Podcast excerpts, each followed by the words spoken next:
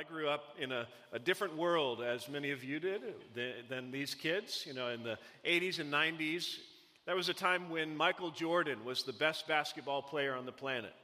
I, I grew up in Missouri. We didn't have a uh, professional NBA team, so I wasn't a huge fan of, of professional basketball. We actually didn't have any really good professional teams at the time when I grew up. Um, but it was, it, it was a, a time where you really couldn't escape the influence that he had on the game of basketball and on the culture at large.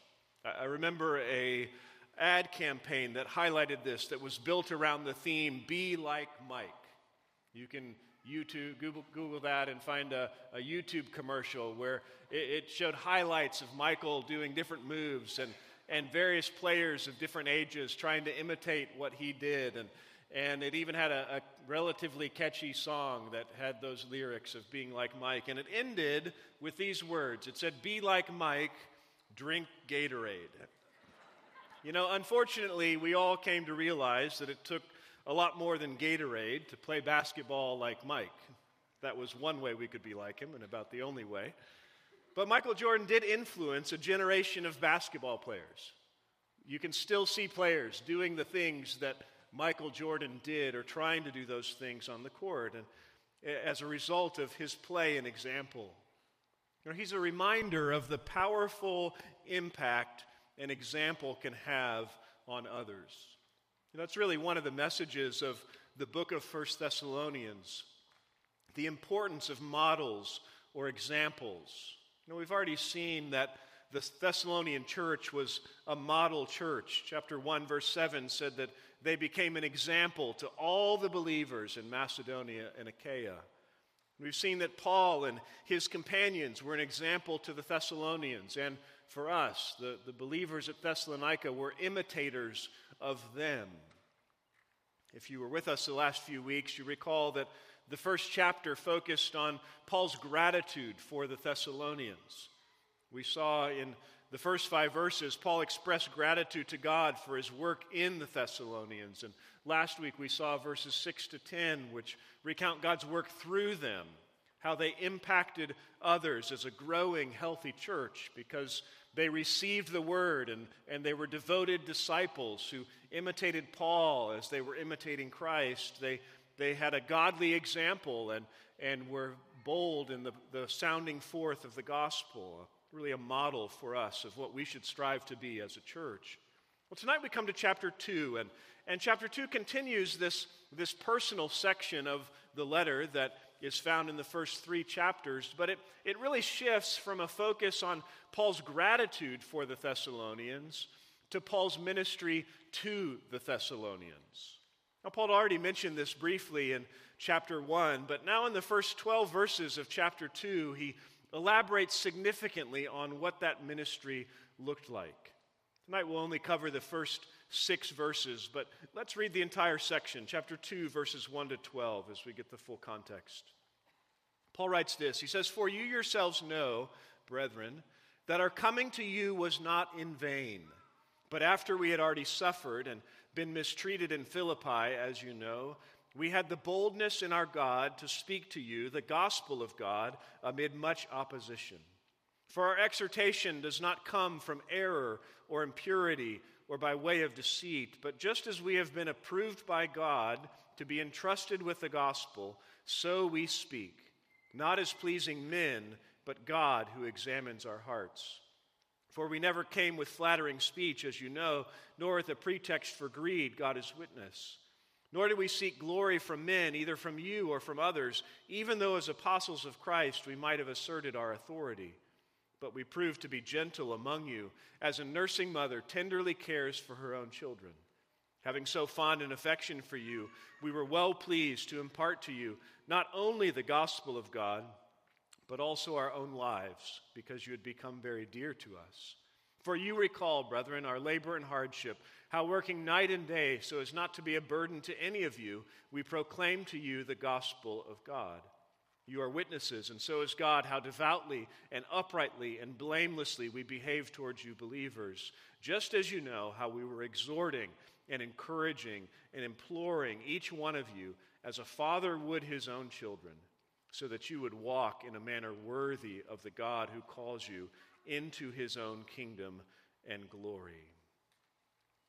This section begins with a summary of Paul's ministry. He says, Our coming to you was not in vain. And then you see a variety of specific statements that Paul makes about what characterized his time and interactions there in Thessalonica.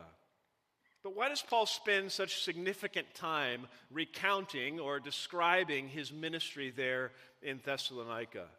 You know, some view these verses primarily as Paul defending himself against those who were attacking him, those who were seeking to undermine his message and ministry by slandering him.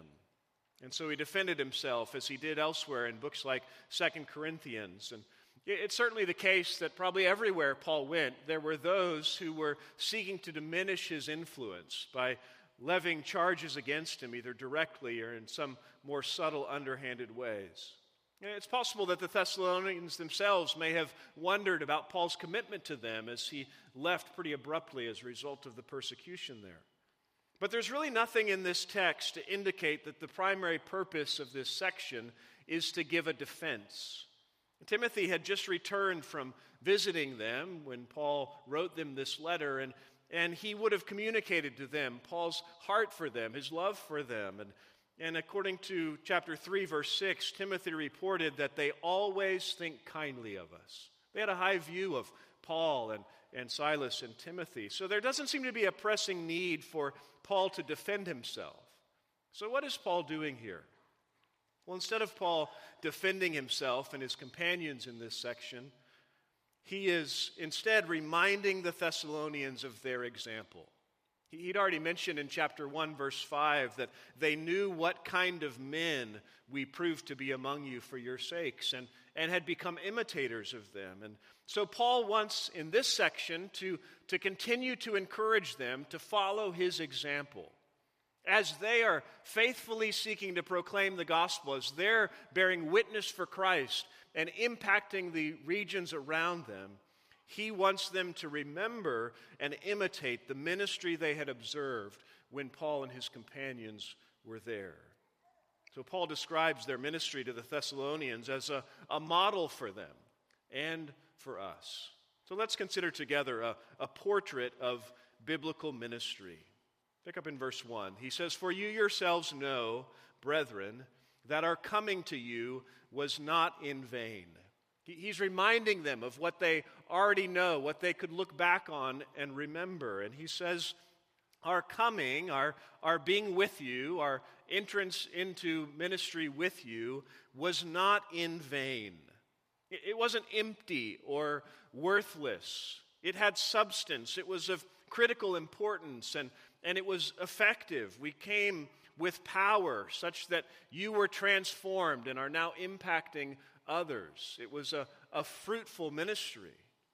Well, why was that true? What was it about their coming that resulted in it not being in vain? How can we have such vital, faithful, biblical, and powerful ministry? Well, there, there's not some magic answer. You know, there's not some secret method that Paul was going to reveal to them, some secret sauce, as it were, that just made, made such a huge difference. You know, Paul merely reminds them of the simple reality of what they had clearly witnessed in him and his ministry partners. We see in the first six verses that such ministry starts with understanding and imitating the primary commitment of biblical ministry, namely to proclaim the gospel of God. You know, if you look closely at those first six verses of chapter 2 that we are going to study together tonight, I think there's two things that you immediately notice. One of them is the prominence of the idea of speaking or our speech in those verses. Notice chapter 2, he, or verse 2, he says, um, We had the boldness in our God to speak to you in the midst of much opposition. Verse 3 he says, Our exhortation, a, a, means of our speech, does not come from error and purity.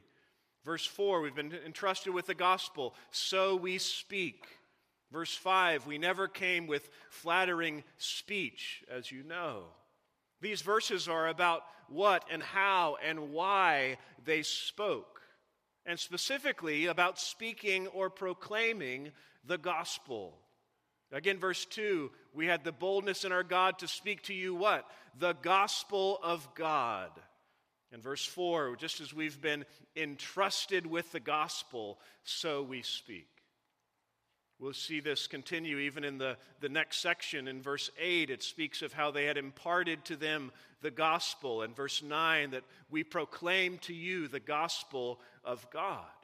So these verses are clearly about Paul speaking or proclaiming the gospel, the priority that that was. But you also notice in these first six verses how Paul goes to great lengths to speak not only of what they did, speaking the gospel, but also to tell what was not true of their ministry.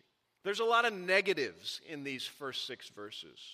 He says it, our, our ministry, verse 1, was not in vain. Verse 3, our exhortation does not come from error or impurity or by way of deceit. Verse 5, we never came with flattering speech, nor with a pretext for greed. Verse 6 Nor did we seek glory from men or from others. So Paul's not simply telling us, this is what I did. He's also very clearly expressing the things that he did not do, that were not characteristic of their ministry. Why is that?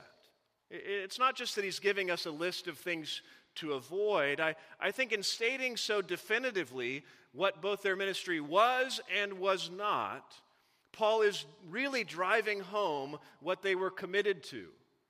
You know, think about something that, it, that it, or what it means to be really committed to something, to be really devoted to it, to have it as a priority. You know, it doesn't mean that you simply kind of do whatever in that area of life, does it? No, you, you know what you will do and you know what you won't, and you've thought through the challenges or the temptations or the difficulties that might derail that commitment, and you've, you've got a, a steady, steadfast focus and commitment to do certain things and not do others. Think about the commitment to a more healthy diet. How many in this room? No, just kidding. You don't have to tell me. But if you are thinking about, you know, I just kind of want to eat better, that's not a commitment.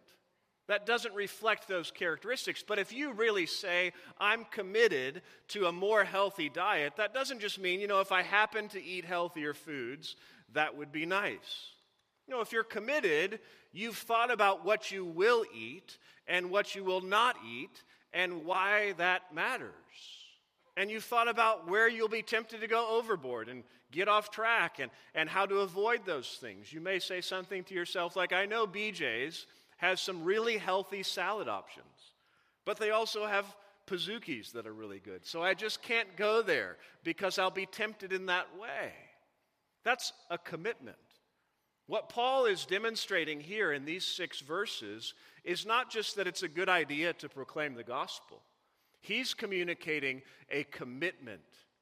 That this is the really the core commitment, a primary commitment that he had was to faithfully proclaim the gospel of God. If we're going to model our ministry after Paul's, if we're going to have ministry that's not in vain, that's not empty, it starts with this primary commitment to proclaim the gospel of God. You see, as we'll see, we are ambassadors for Christ. He has entrusted to us his message, and our job is not to, is to not mess that message up, but to faithfully proclaim it. And when we do so, the gospel, which is the power of God for salvation, saves and transforms sinners, as we've already seen in chapter 1. Well, because the proclamation of the gospel was Paul's primary commitment, we see first he proclaimed it with boldness. Notice verses 1 and 2. He says, For you yourselves know, brethren, that our coming to you was not in vain. But after we had already suffered and been mistreated in Philippi, as you know, we had the boldness in our God to speak to you the gospel of God amid much opposition. You recall how Paul and uh, Silas and Timothy arrived in Thessalonica after having been in Philippi, where they suffered and, and were mistreated. We won't take the time to look back at Acts chapter 16. You can do that on your own time if you wish. But uh, you may recall how they, in Philippi, had exorcised a, a, a demon from a slave girl. Her masters were not happy about that. It was, it was a, a, vehicle for them to earn money, and so they brought them before the authorities. And the authorities responded by having them beaten with rods and then putting them in prison before ultimately releasing them and asking them to leave. Now, if you had just been through that kind of a situation, if you faced such mistreatment and hostility, such insults as took place there, and you come into the, the next city, how would you be tempted to think? Well, if it was me, I would be thinking, you know, how do we kind of avoid that happening again, right? You, you might think, you know, well, let's not, let's not cast demons out of slave girls anymore. You know, let's, let's rethink a little bit of what was so offensive about the things that we said that riled them up so much. And, and how could we just tone that down or soften that a bit so that maybe things go better the next time? Is that what Paul did? No. Paul didn't do that. He says, in spite of the fact that we had already suffered and been mistreated, we had the boldness in our God to speak to you the gospel of God, not in great situations there either, but amid much opposition. See, it wasn't better in Thessalonica. There was hostility there too, and ultimately they were kicked out of the city there and they followed them on to the next city. This was the, the normal pattern for Paul, and he kept doing it, even though there would be a temptation to silence or a temptation to compromise. Why are we tempted in that way? Well, the reality is we all value our own comfort and our own safety, don't we? You know, in our day, it's maybe not physical comfort and safety as we face very little actual physical persecution like like Paul and his companions did, but we we are tempted to value the safety and comfort of things like our advancement at work. You know, we don't want to ruffle feathers by talking about Christ and his word in a way that could be detrimental to our career advancement or to, to earning more income in those, those ways.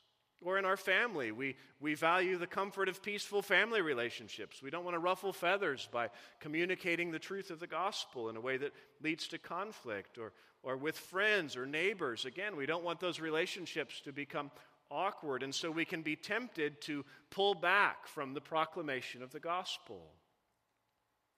You know, in this book, Paul does commend living a quiet life and attending to our own business as we seek to behave properly towards outsiders. We'll get there in chapter 4, verse 11 and 12. So we're not called to stir things up needlessly or aggressively, but we're called to speak the truth, even when it's met with opposition. We're called to be bold in the proclamation of the gospel. But how, we, how do we do that? Well, notice what Paul says in verse 2. He says, We had the boldness in our God to speak to you the gospel of God. They had boldness in our God. It wasn't just in them, it wasn't that they were just naturally bold people who, from the time they were young, you know, didn't really care what other people thought of them. This was a boldness that was found in God. Boldness means to, to speak honestly or freely, to, to speak frankly or with confidence, when it comes to the truth of God, the message of God. We aren't to him and haw, we're not to shy away. We're to declare it boldly and openly, as, as Paul said in chapter 1, verse 5, with full conviction. But this boldness doesn't come from ourselves, it's boldness in God. It's strength that comes from Him through His transforming work in our life and, and the power of the Spirit of God working in us and through us.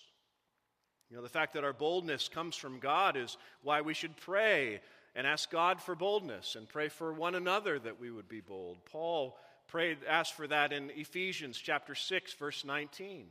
He said, And pray on my behalf that utterance may be given to me in the opening of my mouth to make known with boldness the mystery of the gospel. Paul knew I, I'm dependent, I'm, I'm weak, I'm, I'm helpless, I can be tempted to, to not be bold, pray that God will give me His strength and His boldness to speak with clarity the, the mystery of the gospel. He was bold in God. He was dependent on Him. And, and notice he says we had the boldness in our God to speak to you. These were real people that he was speaking to. We see later in, in this passage that they were very dear to him. He loved them. And he was keenly aware of what was at stake for those that he would speak to or those that he would not speak to out of fear. You see, they loved others enough to tell them the truth, even if some didn't want to hear it. And that truth is really good news. It's the gospel, it's the good news. You know, we had a parent child dedication tonight. You know, some things about parenting are glorious, and your kids love and appreciate when you give your child that, that birthday cake on their first birthday, and they're just so happy to have pure sugar. That's a great thing as a parent, right? But there's a lot of things that as a parent you at least should do for your kids or to your kids that they don't love. I remember one of my, my daughters just hating to have her diaper changed. It was like every time she would kick and scream, like, I don't want you to do this. And it's like, child, this is for your good. The alternative is not a pretty picture. You, you should let me do this. But, uh, and so did I say, ah, she doesn't want me to do this? No. We keep doing what is good for our children. You know, we take them to the dentist when they don't like it. We, we discipline them even when they are not excited about that. We take them to the doctor when, when that's not their first choice of what to do. Why do you do those things, even though your kids may oppose them? Because you love them and because you know it is for their good. And, and so it is with the proclamation of the gospel. You know, an oncologist gets to tell people things every day they don't want to hear. But they do so. Why? Because they know it's what they need to hear. They had the boldness in our God to speak to you the gospel of God, the good news of God. Good news that is both from God and about Him. It, was not their message, it was God's. You know, this is not working up the courage as a door to door salesman uh, who, who's trying to go up to somebody's porch and get them to buy a vacuum cleaner or, or sign up for some pest control or something, and you're like, I'm not sure they're going to like me. No, this is, a, this is a big deal. This is the gospel from God. This is His message. We represent the King of Kings and Lord of Lords. This is what Jesus reminded his disciples in the Great Commission when he, he spoke to them, saying, All authority has been given to me in heaven and on earth. Go therefore and make disciples of the nations. And he reminded them, Lo, I am with you always, even to the end of the age. We go not with our own message, we go as ambassadors representing the King, the one with all authority. We speak knowing he is with us, he is on our side. That's what fuels our boldness as it did Paul. He had the boldness in our God to speak to you the gospel of God amid much opposition. We must be committed to proclaim the gospel of God with boldness, even amid opposition, and also, secondly, with clarity. With clarity or accuracy. Notice verse 3. He says, For our exhortation does not come from error or impurity or by way of deceit. Our exhortation, our, our appeal, our urgent request to you doesn't come from error or impurity or by way of deceit. It's not from error, from some falsehood. What we said, Paul says, was the truth. It was not based in error. You know, some people teach error unintentionally.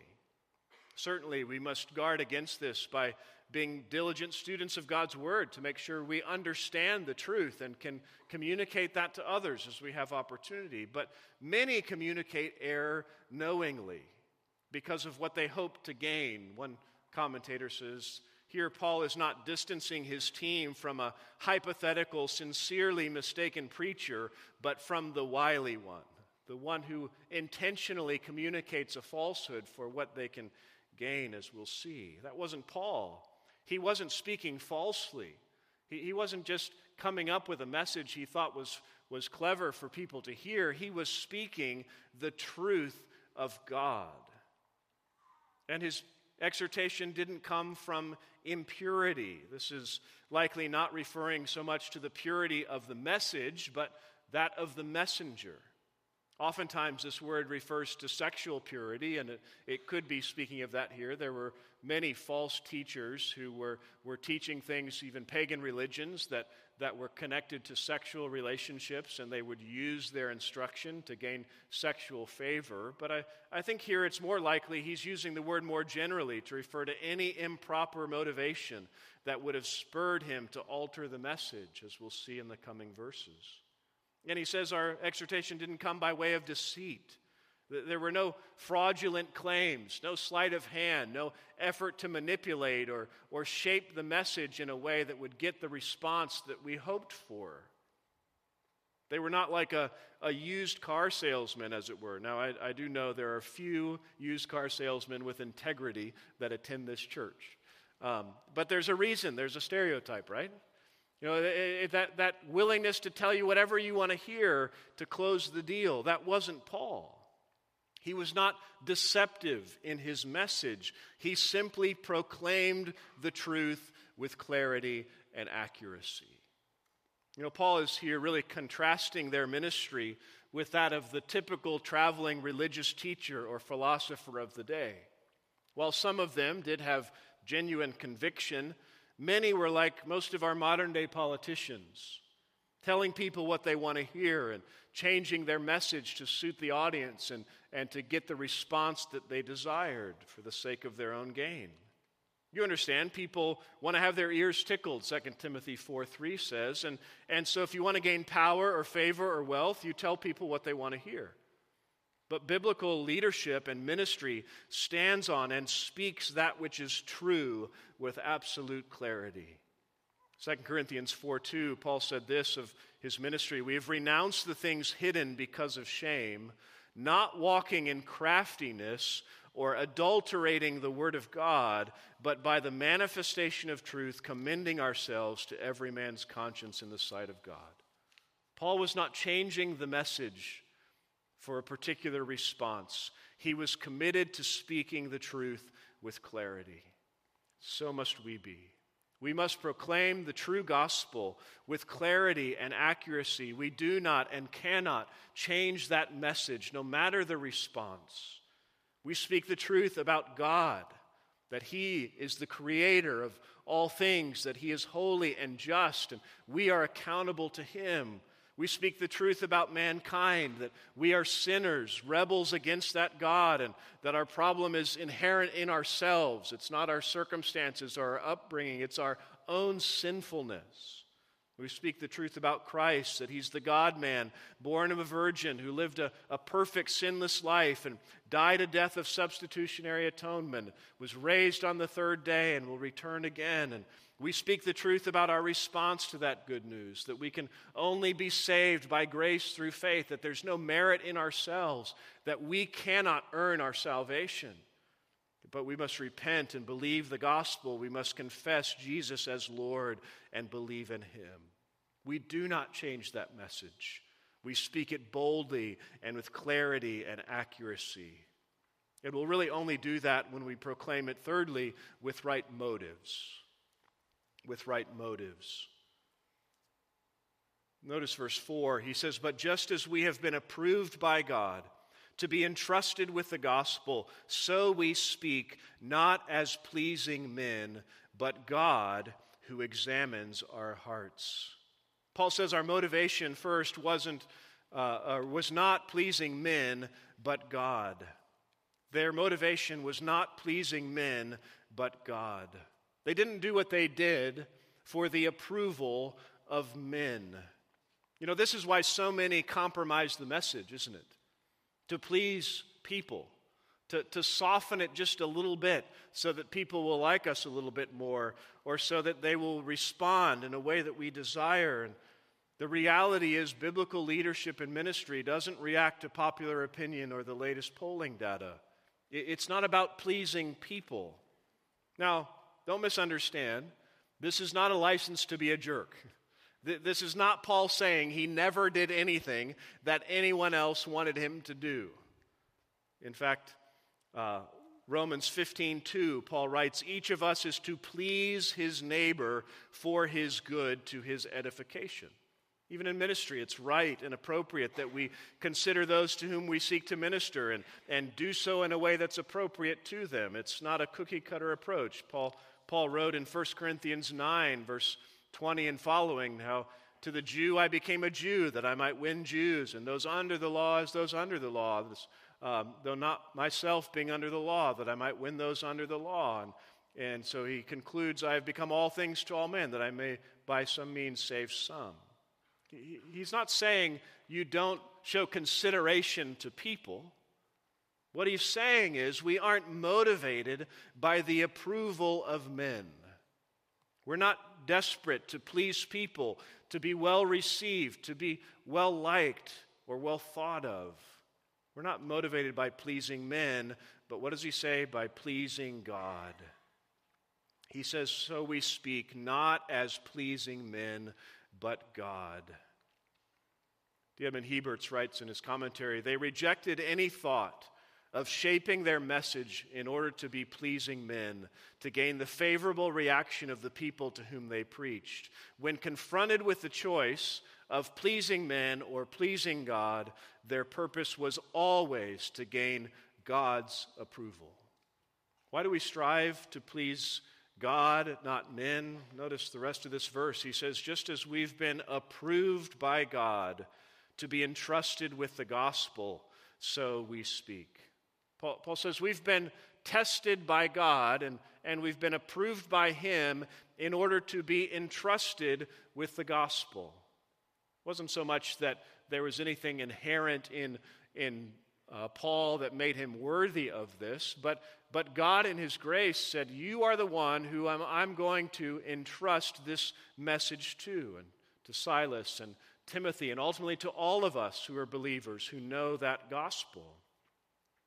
This word entrust is actually the same verb that's at times translated to believe or trust. Here it means to entrust, in that he was, was to be faithful with what God had given him. God has given us a priceless treasure, the gospel, and we are called to be faithful with that. And, and so God is really our, our boss. He's the owner. He's the one who sets the standard, who has given us this privilege and this responsibility. And as such, He's also the one who evaluates us. Look at the end of verse 4. He says, We are pleasing God who examines our hearts, who, who tests our hearts, or who approves our hearts. And he's he's not saying here that God is your cardiologist, right? He's the one who runs heart checks on you. No. The, the heart is a term for our, our inner man. One Greek lexicon defines it as the center and source of the whole inner life with its thinking, feeling, and volition. He's saying God examines who we really are, our thoughts and our motives, all that is fueling us. You know, Paul really expands on this idea over in 1 Corinthians chapter 4. Turn there with me briefly. 1 Corinthians chapter 4. These ideas of being entrusted and being examined by God. He, he in chapter 4, verse 1, says this He says, Let a, a man regard us in this manner as servants of Christ and stewards of the mysteries of God. We've been entrusted with the mysteries of God, with, with the truth of His Word, His gospel. Verse 2 In this case, moreover, it is required of stewards that one be found trustworthy or faithful. What is our primary job? It's simply to be faithful with what has been given to us, with what we have been entrusted to. Paul says, But to me, it's a very small thing that I may be examined by you or by any human court. In fact, I don't even examine myself, for I am conscious of nothing against myself, yet I am not by this acquitted, but the one who examines me is the Lord. He says, you know, what other people think of me, what I even judge of my own my, myself is not what matters. What matters is the Lord. Verse 5 Therefore, do not go on passing judgment before the time, but wait until the Lord comes, who will both bring to light the things hidden in the darkness and disclose the motives of men's heart, and then each man's praise will come to him from God. Because we're just, we're just stewards entrusted with the mysteries of God, and if we are faithful, if we love Him and we are faithful with what He's given us to do, God knows our motives. And, and the encouraging thing, He ends with each man's praise will come to Him from God. Not because we've been perfect, but because we've loved Him and we've sought to please Him and we've sought to be faithful with what He has entrusted to us. That's what Paul's saying back in 1 Thessalonians 2. That's what fueled him and what should fuel us. That's why we proclaim the gospel with boldness and clarity, why we don't change the message or shrink from proclaiming it to others. Because God has entrusted that to us. It's like if, if one of those parents handed you their child before the child dedication tonight. And it was like 15 minutes before the service, and, and they said, Hey, I'm going to go to the bathroom. How many of you would just take that child and set him down somewhere and go on and oh, know, hey, they can come pick him back up? They're not going to go very far. No, you would, you would treasure what had been entrusted to you. You would handle it carefully and faithfully. That's what God's done. He's entrusted it to us, and He calls us to what? To be faithful with that gift and treasure. And He knows our hearts and motives. And as we seek to be faithful, He will one day praise those who faithfully loved and served Him. Ultimately, who cares what other people think of you? If your coworkers are offended, or your family members, or your friends, or your neighbors, if that comes as a result of your faithfulness to proclaim the gospel, but God is pleased with you, you have won. You, you have been faithful. That is what should motivate us in that way. Paul says our motivation was not pleasing men, but God. And secondly, he says our motivation was not pursuing personal gain, but Christ's glory. Continue in verse 5. He says, For we never came with flattering speech, as you know, nor with a pretext for greed, God is witness. Nor did we seek glory from men, either from you or from others, even though as apostles of Christ we might have asserted our authority. He says, We never came with flattering speech. What's flattering speech? It's simply telling people what they want to hear, often about themselves. Why do people flatter others? Just so that the other person feels good about themselves? No, it's because there's something they want out of it. They, they want something in return. This is what is characteristic of false teachers. Romans 16, 18 says, For such men are slaves, not of our Lord Jesus Christ, but of their own appetites. It's all about what they want. And by their smooth and flattering speech, they deceive the hearts of the unsuspecting in order to get the things that they desire, their own appetites, the things that they want. You see, so much of what is under the umbrella of Christian ministry today is nothing more than telling people what they want to hear for the sake not of the hearer, but for the selfish gain of the speaker. You know, that's really the classic characteristic of false prophets and false teachers. We, we don't have time to look at it, but we could look at countless texts in the Old Testament that speak of the false prophets who care not for the people that they teach and speak to, but for themselves and what they can gain. And the false teachers in the New Testament, the same. And unfortunately, that's what we see all around us in so called churches and Christian bookstores. This desire to, to speak what is what people want to hear so that those who are speaking it benefit and gain. Think of the prosperity gospel. God wants you to be happy, healthy, and wealthy. What's not to like about that message? And who ends up getting wealthy through that deal? It's the one who is propagating that message. You know, even seeker friendlier me- mega churches where, where the, the idea is the more people we can get here, the better, no matter what we have to do or not do or what we tell them. Well, it's better for who? For the, the one who is leading that.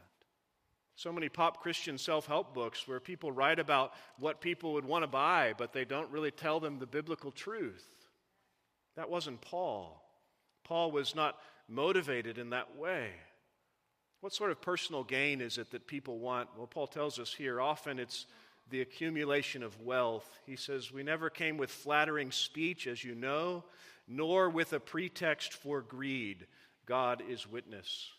Flattery here is connected to greed. You know, it was particularly common in Paul's day to flatter those who were wealthy or influential, especially if you were an orator, someone who wanted to make a living by talking to other people. One commentator writes this He said, Obscured from modern eyes are the social and economic implications of their approach to ministry.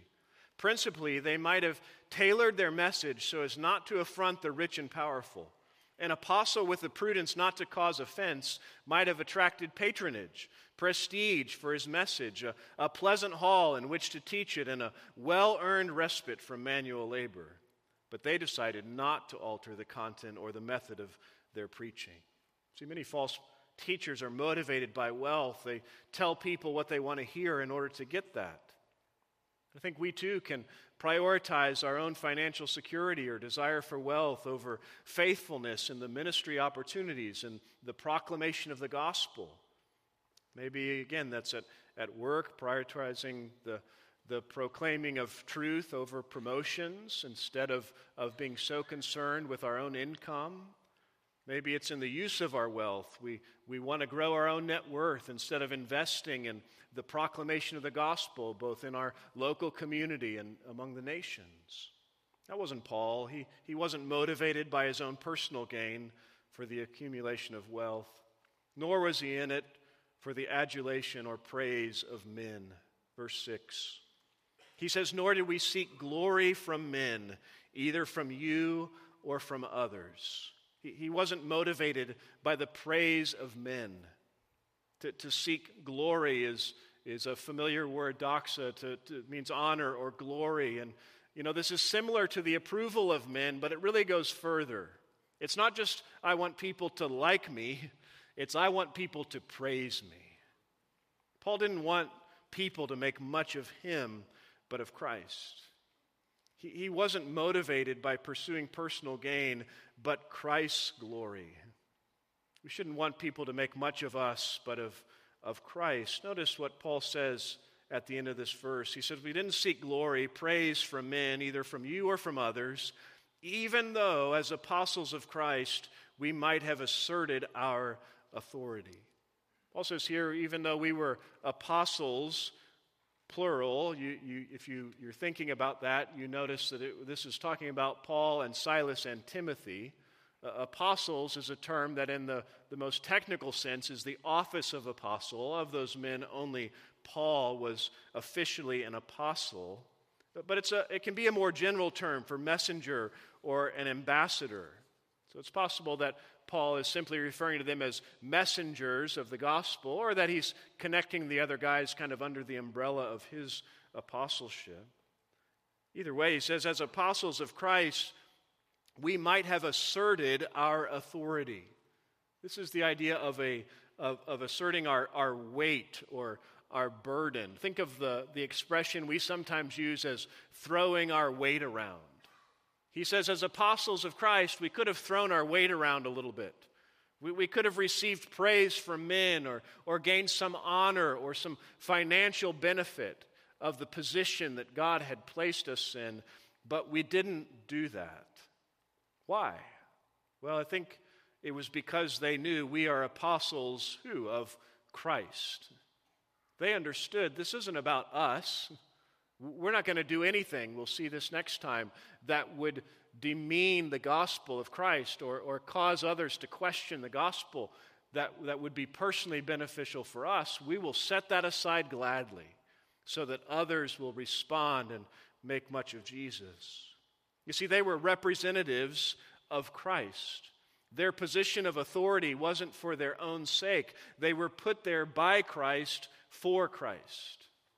You think of a a U.S. ambassador serving in another country. You know, some U.S. ambassadors use their position primarily for their own gain to make much of themselves.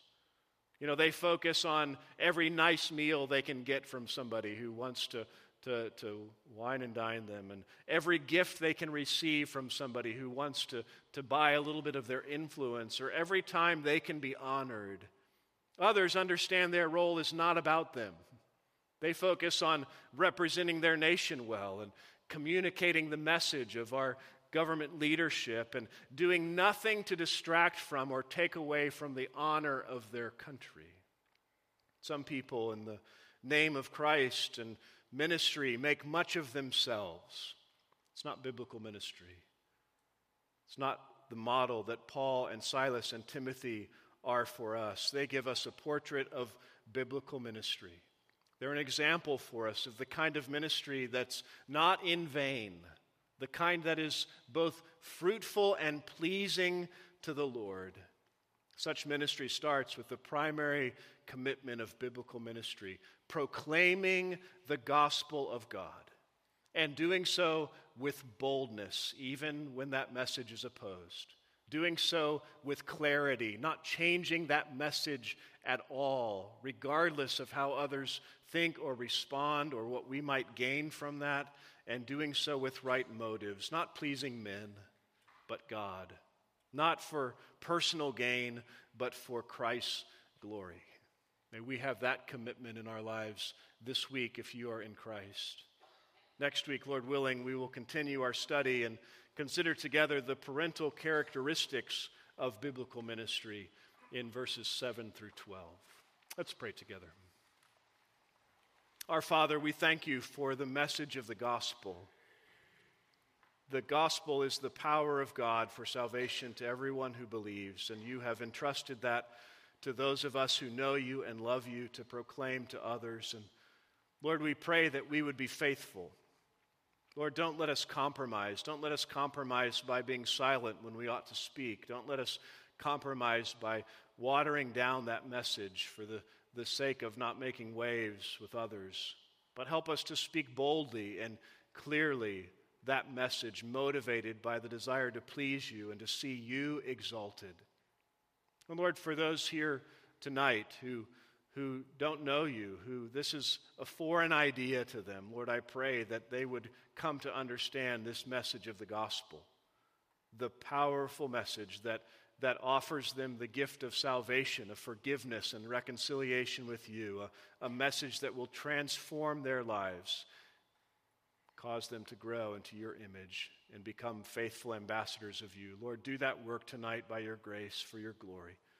May we be faithful this week in the various relationships and circumstances that you place us to be faithful to proclaim your word with boldness and clarity. We love you and thank you in Christ's name. Amen.